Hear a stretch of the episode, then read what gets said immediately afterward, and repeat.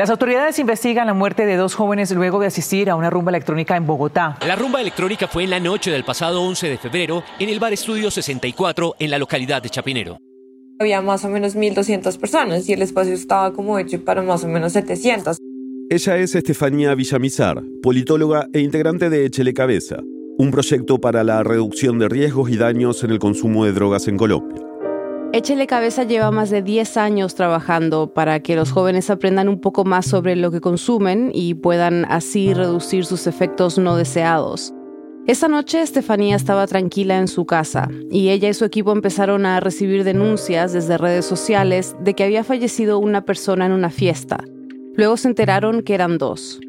Todavía creo que hay que aclarar muy bien, digamos, cuál fue la situación alrededor de eso, pero pues lo cierto es que había pues malas condiciones en la fiesta que pues pudieron haber agravado como estas complicaciones derivadas del uso de sustancias. En noticieros locales y en TikTok se compartieron testimonios de lo que había pasado. Estaba demasiado, demasiado lleno. Sin el mínimo vital de agua, prohibiendo a sus asistentes que rellenaran las botellas en el baño. Casi no se podía mover, no había ventilación. Hubo fallas en logística con el personal médico. Los testigos también dijeron que no había una salida de emergencia visible. Esa noche, Miguel Rodríguez y Arles Ardila, ambos de 20 años, murieron de un paro cardiorrespiratorio. Sus amigos le dijeron a la prensa local que la organización del evento no actuó rápido para poder atenderlos. Entonces la Secretaría de Gobierno, sabe como que tomó la decisión fue más como de cerrar las fiestas en ese sentido en Bogotá después de lo que pasó y pues no era la respuesta que esperábamos. Querían tapar un poco lo que les pasó con la fiesta anterior con su falta de diligencia ese día, pero entonces luego tomaron como el camino correcto.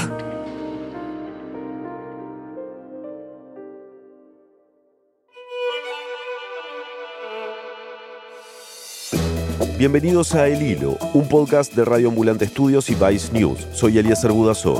Y yo soy Silvia Viñas. Las muertes de Miguel Rodríguez y Arles Ardila en Bogotá han dejado en evidencia la falta de condiciones mínimas para que las fiestas sean un lugar seguro para los jóvenes.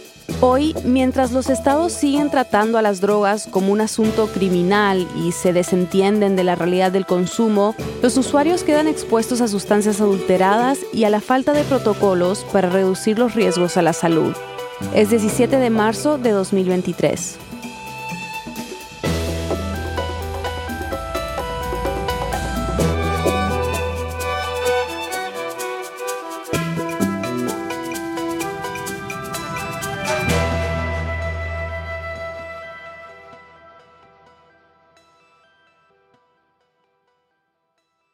Después de la muerte de estos jóvenes, la alcaldía de Bogotá dijo que el bar no había solicitado los permisos para hacer el evento.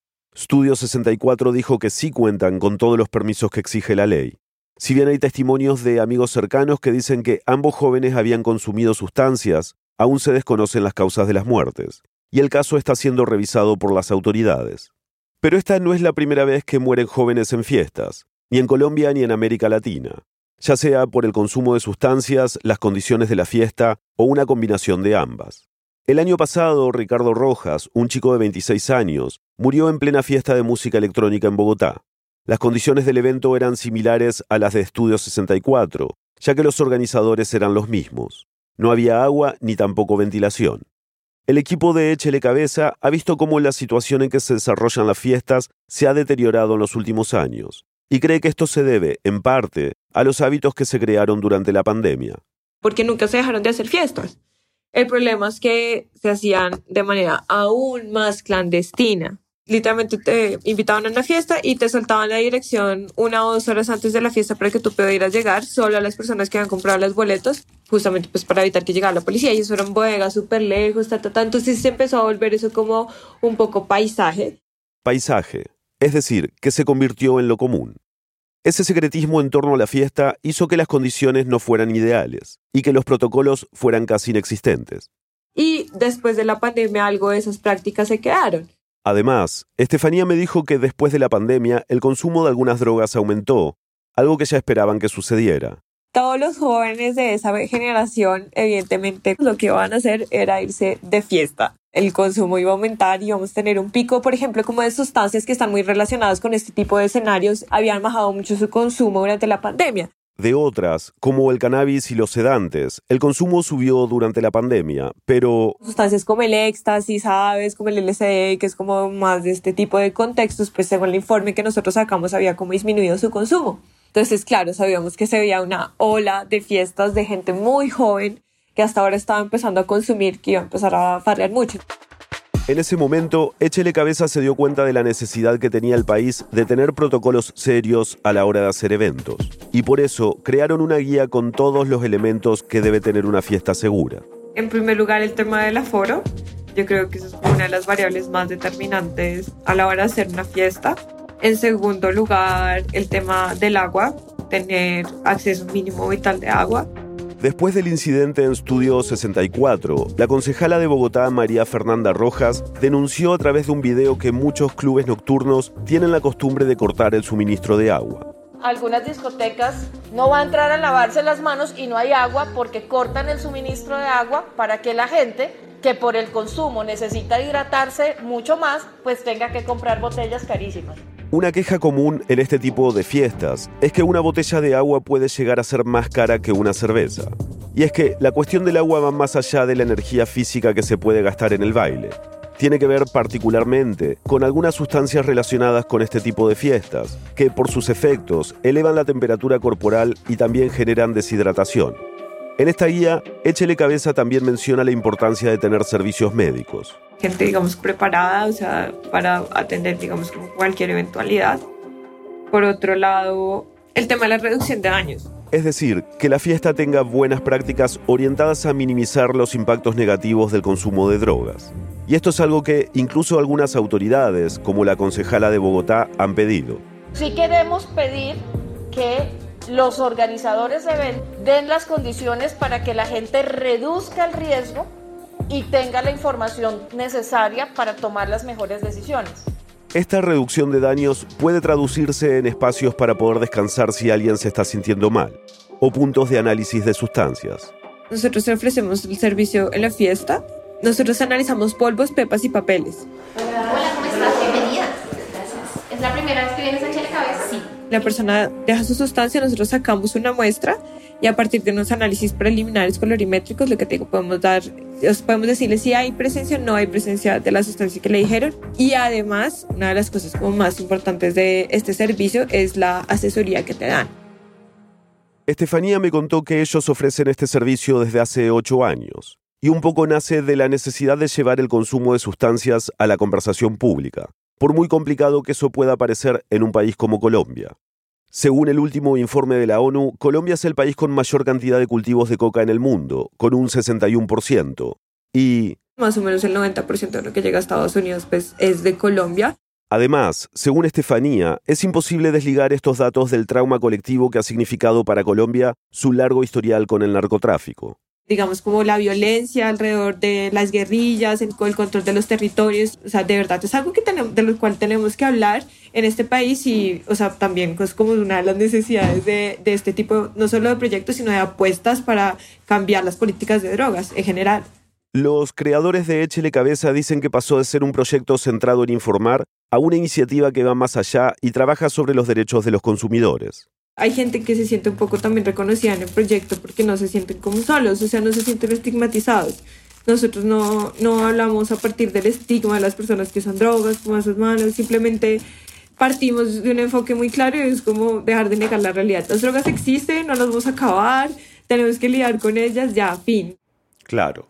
Bueno, y volviendo a una pregunta muy básica respecto del el análisis de sustancia, pero ¿por qué es importante?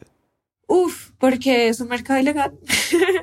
Como es un mercado ilegal, pues no hay estándares de control de absolutamente nada. Puede que la persona a la que siempre le hayas comprado y siempre te haya ido bien, nunca sabes cuándo le puede salir algo malo, ¿sabes? Es que el análisis va muy de la mano justamente con la asesoría y con la información que a ti te dan. Es importante analizar para saber, digamos, qué vas a consumir, en qué dosis debes hacerlo, eh, cuánto más o menos te va a, durar. O sea, para evitar ese tipo de situaciones como de malos viajes o viajes difíciles, crisis psicológicas derivadas del uso de sustancias, intoxicaciones, sobredosis, ta, ta, ta, es muy importante analizar e informarse. Así como Estefanía cree que los productores de fiestas deberían ofrecer servicios para mitigar los riesgos del consumo, también cree que el consumidor se debe hacer responsable de su bienestar. Si tú te pasas, si no te informas lo que estás consumiendo, si no analizas, pues, o sea, tú eres el que está asumiendo el riesgo. Entonces aquí también es una vaina de corresponsabilidad, o sea, como de cambiar un poco la cultura alrededor de los excesos. Creo que, pues, no sé, nosotros tenemos como una forma de romantizar el exceso que no me parece tan chévere. Entonces, no sé. En Colombia es como, me voy a volver mierda, me voy a farrear y, mejor dicho, voy a quedar inconsciente. Pero eso no es lo chévere de una, de una fiesta. Lo, chévere de una fiesta es pasarla bien con tus amigos, es escuchar la música, es estar bien, es estar seguro. Échele Cabeza hace alrededor de 250 pruebas al mes en clubes y festivales. Eso es una gran cantidad de sustancias por año, lo cual les ha permitido conocer a grandes rasgos qué hay en la droga que circula en las calles de Colombia. Una de las adulteraciones más comunes ocurre en las pastillas de éxtasis, pueden contener catinonas sintéticas, que son sustitutos baratos de otros estimulantes como las anfetaminas y la cocaína. Las catinonas sintéticas te pueden hacer sentir paranoia, alucinaciones, ataques de pánico, entre otras cosas. Síntomas que no son muy parecidos a la empatía que los consumidores buscan en el éxtasis. Pero de todas las sustancias analizadas, Estefanía me contó que lo más extraño que encontraron fue dentro de una sustancia conocida como TUSI. El TUSI no es el 12B como tal, el 12B es una feniletilamina psicodélica, es una sustancia que se empezó a comercializar en Europa, pero el TUSI un poco como que nosotros conocemos es el mal llamado cocaína rosada. El verdadero 12B o TUSI-B, por su nombre en inglés, fue sintetizado por primera vez en los años 70 por un químico y farmacéutico en Estados Unidos. Esta sustancia tuvo su auge en los 90 en las discotecas europeas. Pero lo que se vende en Colombia no es exactamente eso. Es un polvo rosado fluorescente que se inhala. El año pasado, el equipo analizó 2.000 muestras de diferentes drogas. Entre ellas estaba el TUSI. Estefanía me dijo que 25 salieron con resultados muy raros, así que decidieron investigar más a fondo. Y lo mandamos a la Universidad de Caldas y allá les hicieron como unos exámenes un poco más profundos para saber exactamente qué tenía. Encontramos unos resultados que yo estoy la verdad sin palabras, o sea, benzodiazepinas con opioides las benzodiazepinas son depresores del sistema nervioso central se utilizan bastante como ansiolíticos, por ejemplo, como el clonazepam. Y esas son sustancias que definitivamente no se pueden mezclar con otro tipo de depresores del sistema nervioso, como puede llegar a ser el alcohol o los opioides. Los opioides también son depresores del sistema nervioso central. Entonces, en general, o sea, una recomendación muy general en este sentido es que nunca se deben mezclar depresores, porque te puede dar una depresión cardiorrespiratoria y te mueres. También encontraron que tenía oxicodona, un fármaco muy adictivo de la familia de los opioides, y ketamina, que se usa como anestésico humano y veterinario. Eso es una mezcla súper, súper, súper peligrosa. Entonces, yo creo que eso es una de las cosas como más sorprendentes que hemos visto en los últimos años. Estefanía es consciente que en la narrativa de la prohibición de las drogas, la cual ha venido rondando por más de cinco décadas, no es algo que va a desaparecer de la noche a la mañana especialmente cuando existen medios de comunicación que alimentan este relato cargado de mitos y estigmas. Nosotros porque vivimos en un nicho, o sea, pero en realidad la gente ahorita que en Colombia se está debatiendo como el tema del cannabis, como la posible regulación del cannabis, todavía hay gente que de verdad cree, no, pues, cannabis es el demonio y te abre las puertas a, a otras drogas. Nosotros sabemos que hay gente que se va a morir con las botas de la prohibición puestas hay gente que con la que yo creo que ni siquiera vale la pena dar esa discusión, o sea, como que hay que elegir nuestras batallas. Esto va también de un cambio generacional, a eso me refiero, o sea, que cada vez como que los jóvenes un poco son más abiertos a hablar de estos temas. El mundo también está cambiando hacia otro paradigma, entonces como que vamos avanzando, o sea, como lento pero seguro. Después de la pausa, el testeo de sustancias como política de salud pública y por qué cuesta tanto en América Latina. Ya volvemos. Preguntamos a las mujeres de nuestra comunidad si han vivido violencia al acudir a servicios de salud y la respuesta a nuestra convocatoria fue sorprendente. Recibimos decenas de historias que son parte de nuestro episodio número 149, en el que hablamos de la indolencia histórica hacia los problemas de salud de las mujeres y las múltiples formas de violencia que ejerce la medicina sobre ellas. Escucha esta historia en el feed de El Hilo en tu app favorita o en elhilo.audio. Escríbenos, sugiere temas o compártenos tus comentarios sobre este podcast. Queremos mantener esta comunicación contigo y tus temas de interés. Estamos en Twitter e Instagram. Búscanos en arroba el podcast o escríbenos un correo a contacto arroba el.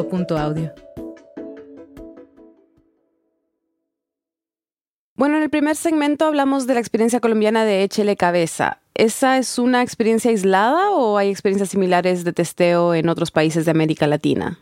Bueno, yo diría que es la experiencia más sólida que hay en América Latina, muy por lejos, y yo no sé si no es una de las más sólidas del mundo también. Habría que ver, habría que comparar con el caso de España, digamos. Pero ellos además han ayudado a colectivos a testear estas sustancias de tráfico ilícito en varios países, en Ecuador, en México eh, y en algunos otros que seguro que no conozco. Él es Guillermo Garat, periodista uruguayo. Desde hace 10 años viene estudiando qué pasa en América Latina con respecto a las drogas. Editó un libro sobre nuevas narrativas sobre drogas en la región con la Fundación Gabo y es autor de dos libros sobre la regulación de las drogas en Uruguay. Guillermo dice que Échele Cabeza es una experiencia aislada porque todas estas otras que hubo en otros países de América Latina fueron discontinuadas por distintos motivos, algunos que obedecieron a las lógicas de los colectivos mismos, otros que obedecieron a problemas políticos. Y bueno, es muy dificultoso, ¿no? El testeo de sustancias, porque bueno, estos colectivos, que son muy frágiles, quedan siempre bajo la mira y la lupa del espectro político, de una parte de la opinión pública, que sabemos que estos temas sobre drogas no son fáciles de hablar hay todavía mucho tabú y mucho prejuicio y preconcepto y lo de drogas siempre en América Latina se enmarca en el eje de la seguridad y no de la salud pública. Entonces siempre hay, hay un problema ahí con eso. O sea, el testeo de drogas lo podemos ver como una propuesta de salud pública. Eh, sí, sin dudas. Es lo que dicen muchos de los científicos que se acercan a este mundo, que es un mundo nuevo para América Latina en Uruguay, por ejemplo, este tipo de análisis de sustancias se hizo por primera vez en una fiesta electrónica en 2016. Se analizaron 135 muestras de éxtasis, LSD, cocaína. Se busca evitar situaciones como la que ocurrió en abril en Buenos Aires, donde cinco jóvenes murieron en una fiesta electrónica, entre ellos un uruguayo. Y uno de los resultados fue que la Facultad de Química empezó a conocer en tiempo real, porque testeaban en la fiesta, cuáles eran los adulterantes de las drogas. Esa información le permitió a los científicos todavía no sacar conclusiones, pero sí tener supuestos. O sea, no hay ciencia sin supuestos, no hay ciencia sin hipótesis, entonces estamos a ese nivel. Además, estos testeos de sustancias en fiestas permiten que los usuarios sepan en tiempo real si lo que están consumiendo tiene o no adulteraciones. Aunque por el tipo de técnica que se usa no les pueden decir inmediatamente con que se cortó la droga. Pero sí saber que uno compra una pastilla de MDMA y que tiene MDMA y tiene otras cosas o tiene solo MDMA. Entonces eso sirve para dosificar, pero también eh, sirve para evitar problemas. MDMA, también conocido como Molly, es básicamente lo que contiene una pastilla de éxtasis. En esa fiesta de 2016 en Uruguay, por ejemplo, se analizaron 100 muestras y de esas 30 tenían adulterantes. Y además estos servicios de testeo de drogas, una de las cosas que hacen es como crear conciencia en los usuarios de lo que pasa, porque ¿qué es lo que ocurre? Habitualmente se venden dosis de un gramo, por ejemplo de MDMA. Es muchísimo para el cuerpo, un gramo de MDMA. Depende si comiste, si no comiste, depende de tu peso, sobre todo, de la dosificación y también no todo el mundo puede hacer estas cosas porque, bueno, a veces estamos tristes, a veces estamos con problemas, entonces este, no ayudan muchas de estas sustancias, ¿no? Y creo que el otro es bien importante y es saber qué es lo que estaba consumiendo la gente y cuáles son los adulterantes y cuáles son los efectos. En 2016, Naciones Unidas tenía identificadas más de 700 nuevas sustancias psicoactivas, que son distintos adulterantes. Y a diciembre de 2022 ya había casi 1.200 sustancias en los 139 países que evalúa Naciones Unidas. Esta información que está en los laboratorios de, muchos de los países que analizan sustancias se comparte con Naciones Unidas, pero no se comparte con el público. En Uruguay tenemos uno de los sistemas de alerta temprana, no sé si diría más desarrollado, pero que sí que tiene como un trabajo multidisciplinario más interesante. Y el último reporte que hay es de hace un año y tanto. Entonces no le estamos dando a los usuarios en tiempo real información sobre las composiciones químicas, sobre lo, qué es lo que está pasando en la calle, con las pastillas sobre todo. Por ejemplo, la última alerta en Uruguay se decía que hay una pastilla de determinadas características que ha dado problemas a la salud a usuarios. Pero esa alerta ya salió cuando ya los problemas de salud habían ocurrido. Y la gente que consume estas pastillas no quiere tener un problema de salud, quiere tener una experiencia placentera. Estas pastillas son muy placenteras, tienen una sensación corporal muy importante, producen, inducen una, aceptación propia y de los demás, una sustancia que es muy táctil, es una sustancia que está muy bien valorada por los usuarios y que habitualmente es segura en el sentido de que no ocurren intoxicaciones, ¿no? Esta industria, que es una industria de una farmacología sin vigilancia, digamos, de alguna manera, a su manera, y claramente no es la correcta ni la que debería ocurrir, pero vela por los usuarios. Lo que pasa es que a veces hay adulterantes, como pasó en Argentina, en el caso de la Time Rap. Hace seis años que voy a fiestas y jamás viví eso. ¿Te diste cuenta que estaba pasando algo? Me di cuenta en el momento en que no podía respirar. Llegaba un momento en el que te sofocabas. O sea, estabas bailando y tenías la gente tan pegada que respirabas el cuerpo de la otra persona. En ese momento decidí irme. Murieron cinco jóvenes en esa fiesta electrónica en Buenos Aires en 2016.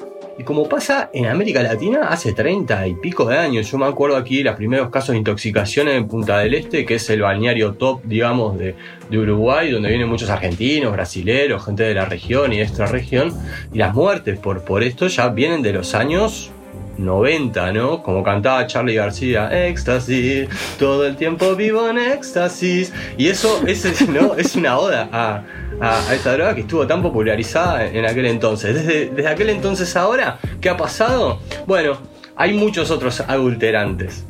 Y la información no, no va de la mano. Es decir, los usuarios no conocen exactamente con qué está cortada la sustancia que están consumiendo. Se estima que en Uruguay, por ejemplo, entre 30.000 y 40.000 personas consumen éxtasis. Y yo lo que veo es que muchas veces estas personas lo toman casi que como un caramelo. Y no es un caramelo. Alexander Shulgin y Anne Shulgin, que fueron pioneros en los usos recreativos y terapéuticos del MDMA, decían que había que tomarlo como mucho cada tres o cuatro veces por año. Y muchas veces los chicos, quizás por no saber, quizás por dejarse llevar por esa sensación de bienestar, toman demasiado y eso también tiene repercusiones a lo largo de la vida que todavía no están del todo claras, pero que, bueno, implican, digamos, disfunciones en, en, algunos órganos del cuerpo, ¿no? Y hay que cuidarlo el cuerpo. ¿Pero con qué lo están adulterando? ¿Qué información hay sobre lo que se está usando en América Latina para cortar las drogas? Bueno, mira, hay de todo un poco. La mayoría de los adulterantes son catinonas. Como escuchamos en el segmento anterior en el caso de Colombia, estos estimulantes sintéticos que pueden dar dolor de cabeza, vómitos y hasta pueden llegar a dar complicaciones cardíacas si hay una intoxicación aguda. Las catinonas están asociadas a problemas cardiovasculares, problemas de memoria. Hay muchos cortes de tipo anfetamínico también. Eh, acá, por ejemplo, hubo hace poco un caso, una pastilla que se consumió muchísimo, que tenía una carga de anfetas muy grande y la gente no dormía, pero no dormía por dos o tres noches, ¿no? Y a veces, claro, eso, se toma mucho también. Entonces, eso, digamos, al no haber una dosificación, la gente abusa y abusa también de los adulterantes, no solo del, del MDMA en este caso. También se ha encontrado aspirina, paracetamol, estimulantes, cannabinoides sintéticos y MDA, que es un precursor del éxtasis.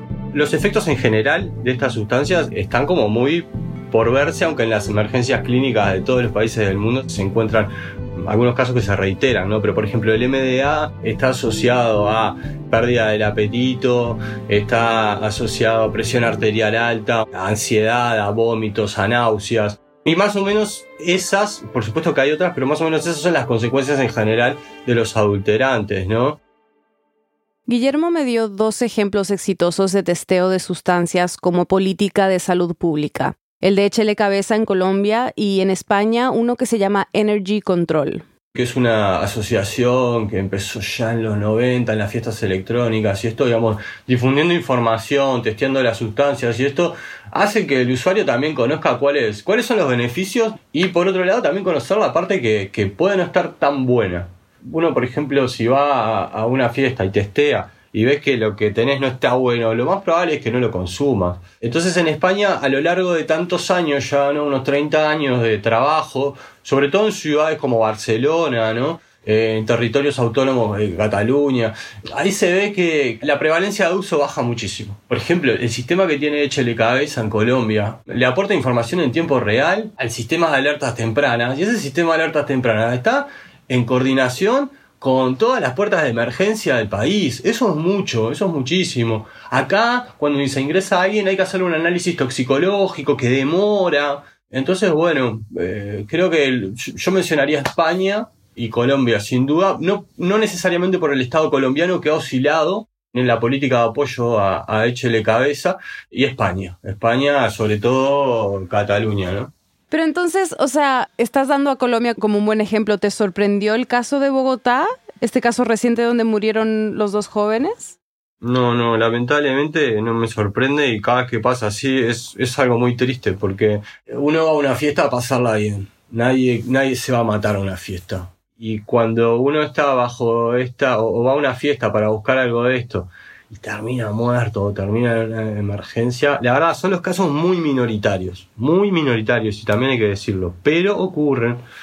Y la verdad que, es tristísimo. Y no sorprende porque pasa, pasa, pasa. Todos los fines de semana hay intoxicaciones. Lo que pasa es que no todas llegan a, a este estado. Guillermo aconseja no comprar estas sustancias en las fiestas, porque las que venden ahí suelen estar más adulteradas.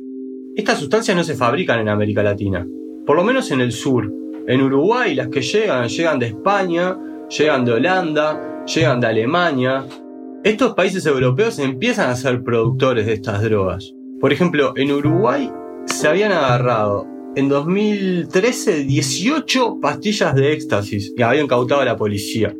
En 2016 fue un cuarto de millón de pastillas que se incautaron de estos tres países que decía. Probablemente algunas iban en tránsito, no, pero habla de un volumen. También habla de que quizás la policía antes no los, no los detectaba, por supuesto. Pero habla de que hay un volumen y que estas drogas están viniendo de Holanda, de Alemania y de España. ¿Y cuáles son las drogas que vienen de Europa para América Latina? Muy probablemente las de menor calidad.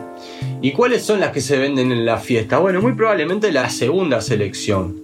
Porque los dealers también se preocupan por ofrecer buenos productos, en generalísimo, porque necesitan su clientela. Esto es como cualquier negocio. El caso de los jóvenes que murieron en Bogotá, a Guillermo le recordó a uno que ocurrió en una fiesta electrónica en la ciudad de Atlántida, en Uruguay, en 2018. O sea, que tiene que ver con la muerte de una joven de apenas 22 años por presunto consumo de drogas sintéticas. Según dijeron a la fiscalía, los jóvenes compraron ácido y cristales dentro de la fiesta y eso fue lo que consumieron una chica muy joven, falleció en un baile que queda muy cerca de mi casa. Ella tenía una concentración en, sangre de MDMA que es el doble de lo que la literatura científica dice que es letal. Fue un caso muy triste porque era, yo tenía una persona muy joven, muchos usuarios reportaban que en ese baile no había agua para hidratarse. No sé qué pasó con esa chica. Sí que no estaba deshidratada porque los, los análisis forenses decían que la chica no estaba deshidratada. Ella murió en una sala VIP donde la entrada salía 50 dólares. Esa chica por lo pronto tuvo una altísima disponibilidad a una droga que yo no sé si conocía o no, pero que tomó en una dosis probablemente algo así como 3 gramos, algo así, que es imposible de metabolizar por el cuerpo. Entonces, siempre que pasan estos casos, hay más interrogantes que respuestas. Y en buena medida eso es por no tener medidas de salud pública preventivas.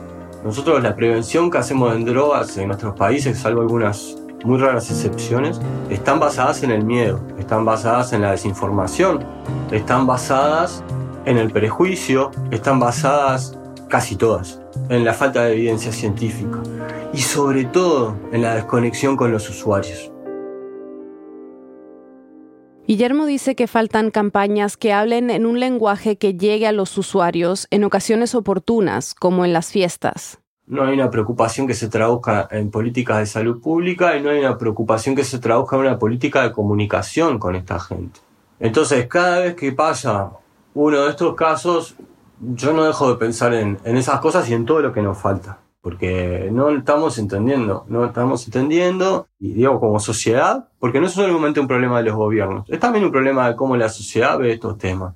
Guillermo ve que hay muchas desconexiones en el abordaje de las drogas y dice que la salud de los usuarios no debería ponerse en el ámbito de la seguridad. Tenemos que poner en el ámbito de lo comunitario, de la salud, probablemente de la educación, pero la educación le pasa algo parecido, se escandaliza con esto, ¿no? O sea, nosotros vivimos en un continente donde en Brasil secuestran a los usuarios de drogas y los mandan a hacer tratamientos forzados en instituciones evangélico-militares. Por ejemplo, no es un caso extremo, pero existe. O casos de niños en Quito y en Esmeraldas, en Ecuador, que hasta hace poco les revisaban las mochilas para ver si tenían drogas. Para que luego las distribuyeran supuestamente en el colegio secundario. Mientras pasaba toneladas de cocaína que se van a, Europa, ¿no? Entonces tenemos una desconexión con este tema de drogas entre la realidad de la gente y del negocio, ¿no? Porque también uno ve quienes están en las cárceles en América Latina y son personas desfavorecidas, con muy baja escolaridad, tal, mientras el negocio sigue creciendo. ¿Cuáles son los riesgos de esa desconexión? Porque claro, hablabas que en algunos países había políticas de reducción de daños, pero ya no hay, porque claro, depende del gobierno, que esté de turno, ¿no? Pero ¿cuáles son los riesgos en general de que los gobiernos ignoren este consumo? Yo creo que hay un riesgo latente para la población usuaria de, drogas al ignorar el, consumo. Por dos motivos, ¿no? Uno son por los alterantes, pero por otro lado, la desconexión implica mm, negarle la salud a los usuarios de droga de plano. Nosotros no tenemos muy desarrollados en América Latina los dispositivos de tratamiento de base comunitaria, que lo que buscan es, como por decirlo rápido, la, reinserción de, la persona en su medio. Y tampoco tenemos de reducción de riesgos y daños que implica trabajar con usuarios en activo de drogas. La mayoría de los tratamientos en América Latina se necesita ser abstinente de la droga. Y muchas veces, la mayoría de las veces, la enorme mayoría de las veces, las personas van a seguir utilizando drogas. Además, en América Latina todavía está muy arraigada la idea de que las drogas están asociadas al delito, y llevar adelante estas políticas de reducción de daños implica un riesgo político. Porque ¿cómo le vas a dar salud a esos drogadictos que después van a ir a delinquir? Y es verdad que las visiones van cambiando, pero también es verdad que las visiones van cambiando en estamentos de la sociedad. Entonces, como sociedad no, le brindamos salud a estas personas, no controlamos estas drogas, no tenemos eh, las agallas para decir vamos a, regular esto y que lo venda el Estado o que lo venda alguien, que lo venda una empresa, este, ¿no? Y que esté controlado y la dosis es tal y lo que podés tomar por noche. No sé, suena medio como médico de más. Yo no sé cuáles son las salidas, pero algo va a haber que hacer en algún momento porque van a seguir muriendo chicos, van a seguir muriendo chicas, y esto, ¿no? Yo estoy seguro, aunque no tengo pruebas, de que si muchos de estos chicos supieran lo que estaban haciendo, o el riesgo potencial que tenían de padecer algún problema, no lo hubieran hecho.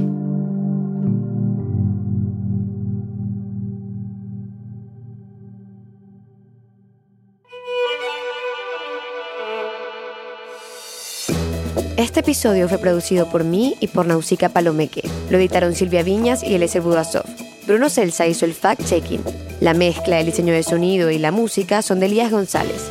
El resto del equipo de El Hilo incluye Daniela Cruzat, Inés Renique, Denis Márquez, Samantha Proaño, Paola Leán, Laura Rojas Aponte, Juan David Naranjo Navarro, Elsa Liliana Ulloa y Camilo Jiménez Santofimio.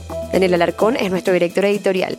Carolina Guerrero es la CEO de Radio Ambulante Studios. Nuestro tema musical lo compuso Pauchi Sasaki. El Hilo es un podcast de Radio Ambulante Studios y Vice News. Si valoras el trabajo que hacemos y quieres que podamos continuarlo, considera donar de Ambulantes, nuestro programa de membresías. Puedes donar desde un dólar y cualquier aporte nos ayuda muchísimo. Ve a elhilo.audio slash apóyanos y ayúdanos a seguir explicando América Latina. Gracias. Síguenos en redes sociales como El Hilo Podcast. Estamos en Twitter, Facebook e Instagram. Además, tenemos un boletín. Suscríbete en elhilo.audio slash boletín y recíbelo cada viernes. Yo soy Mariana Zúñiga, gracias por escuchar.